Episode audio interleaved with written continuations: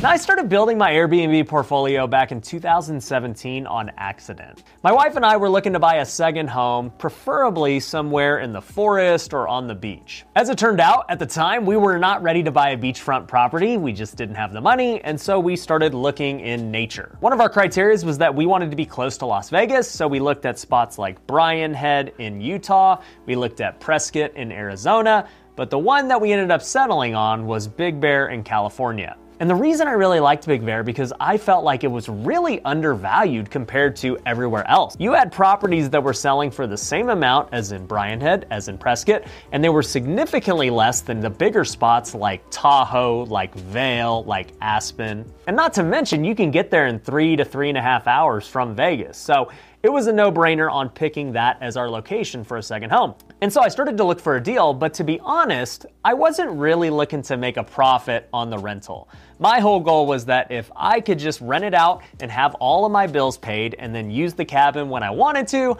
then it was a win in my book and we had a second home that was essentially free. Well, I ended up buying the first cabin in 2017. We paid $200,000 for it. It was about 900 square feet, two bedroom, one bathroom, and we ended up putting about $35,000 into the renovation. After I completed the renovation, I ended up refinancing it for around $300,000, and I got the majority of my money back out of the deal, and so it was a very successful BRRRR. Now, doing the BRRRR strategy on it was great, and that was something that I did anticipate happening because I knew I bought it at a discount. But what I didn't anticipate was how lucrative the Airbnb was going to be. On average, that house was renting out for $4,000 a month, and my mortgage was only around $1,500 to 1,600. And so, even when you account for management, cleaning, and these other things, you're still cash flowing a significant amount. And so, naturally, as somebody who enjoys making money in cash flow, I decided that I'm gonna buy another one of these. Like, this first one has turned out great. Let's see if we can work our magic again. And later that year, I did just that. I bought a house that had a guest house. That ended up being our most profitable Airbnb because it was two units.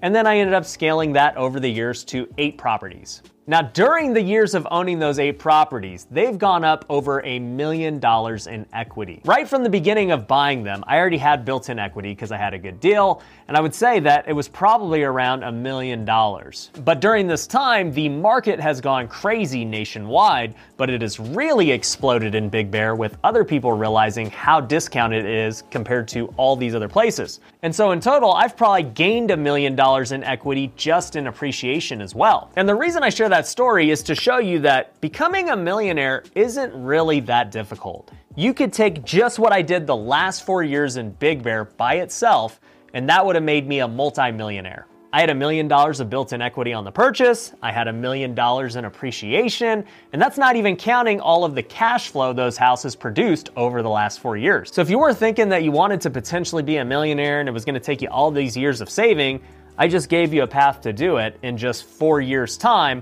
on eight properties. Now, even though gaining net worth from these properties has been really cool, the part that has stood out the most about Airbnb is the cash flow. So let's talk about what these actually produced the last four years. So 2018 was my first full year of renting properties out on Airbnb, and we did $108,000 in gross profit. Now, this $108,000 is not what I netted, that's the top line revenue.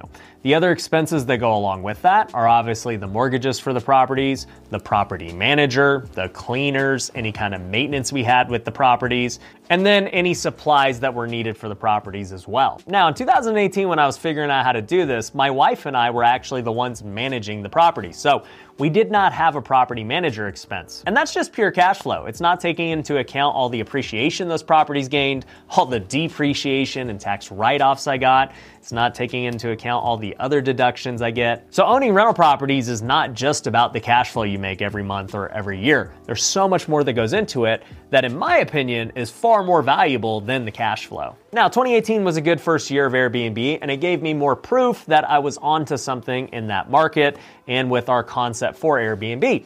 So I ended up buying a couple more, and in 2019, we had a much bigger year. We did $321,000 in gross profit. Now, on that, it's hard for me to say how many units we had at the time because many of these properties we were buying, but even though we owned them, they weren't renovated yet and rented out. Some were rented out for half the year versus a full year. So I couldn't really give you an average price per unit that they were making. But long story short, it was a significant amount of money that we were netting in 2019 from the Airbnbs. 2019 was the first year I hired a property manager. I actually got my cousin to do it for 10%. And his 10% wasn't based on the gross profit, it was based on gross profit minus cleaning fees, essentially what Airbnb gives us after all of their expenses. And speaking of expenses, I forgot to mention earlier, one of the other pieces that you have to pay are taxes to the city or the county for allowing you to do Airbnb. And those taxes vary. You can be in the same general area, but if one side falls on the city line and the other side falls on the county line, you're paying a different person who has different rules and different fees. But, anyways, if I had to put a guess on 2019, it's probably around 20% net profit on that number. So I took home maybe 60,000 bucks. Now, as we went into 2019, I was still very excited about it, and I ended up buying a couple of more. And then we all know what happened the pandemic. The pandemic shut down Airbnb, and we had to figure out what we were gonna do. As it turns out, I was able to rent some of them to long term tenants, so I was able to recoup some of the money that year. But it was interesting because once people were able to go out again, Big Bear was in high demand. Everybody wanted to get out in nature, and prices were going up like crazy. And in 2020, on just Airbnb, we did $450,000 even with the shutdowns and everything that happened. So it was a good year in revenue, but I will say this was the year that Big Bear started to get on my nerves. They started to enact more laws and regulations. They started to have way more crackdowns on all this stuff. And I'm just not down with that. My wealth was starting to grow a lot more in 2020, mainly because real estate prices were going up. I was doing a lot more on YouTube, so my businesses were starting to grow even faster. And it just became this thing where Big Bear and making 450,000 in revenue kind of wasn't worth the headache and stress it was giving me because now I can go just do these other things that are going to be far more lucrative. But nonetheless, I said I'm going to keep all these properties, but I am done buying in Big Bear. The only way I will buy is on a house flip. I don't want to hold any more rentals. And so that's exactly what I did. During this time, we flipped a few homes in Big Bear and we made really good money just because the market appreciated a lot. But I just decided I'm not going to keep any more up here because it is just too much of a headache, even though the returns are great. So going into 2021, we didn't add any new ones to the portfolio. We actually lost one because Big Bear flagged the guest house on one of the very first ones that I bought. They said you can't rent this guest house anymore, even though we've allowed you to rent it all of these years, even though you've paid all of these taxes on it. You are now no longer able to rent this because who knows? But nonetheless, we had our best year ever in 2021. We are projected to do $550,000 in revenue. Traditionally, December is the biggest month. People pay crazy money for Christmas and New Year's. And last year we did over $100,000, and I expect to do more of the same this year. So, with everything that is already closed and with some bookings that I anticipate happening, we should cross over 550. And on that 550, I should be able to net about 20% and make over six figures in passive income just from this little piece of my business, which really was more of a side hustle than anything because it was something that I never anticipated happening.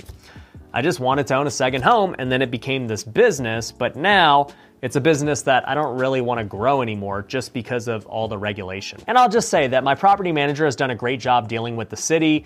We had a couple of fines in excess of $7,000 each that we got reversed. And she has been working with getting that guest house reapproved among other issues. And so if I didn't have her and I was the one dealing with these issues, I would actually probably sold all these properties because it's just not really worth my time at this point. But nonetheless, that doesn't mean that Airbnb is bad or I'm hating on it. I actually love love Airbnb, I just don't like the city of Big Bear and all the regulation. And that leads me into my big plan for 2022. Many people have asked me, what about Vegas for Airbnb? Why don't you own any out there? Well, to this point, Vegas has also had a ton of restriction on Airbnb. It was pretty much outlawed everywhere.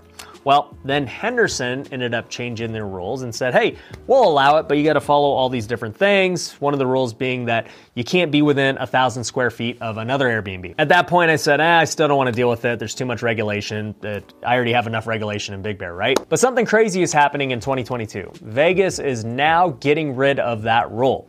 I don't know what the new rule is going to be, but they are going to be more Airbnb friendly. So my plan is to do Airbnb in Vegas and Henderson much more now since the regulations are softening. And if that ends up happening the right way, I may just potentially sell my Big Bear properties and just focus on the Vegas market for Airbnb. So I'm really hopeful for that because that would make me want to buy a lot more rental properties in Las Vegas.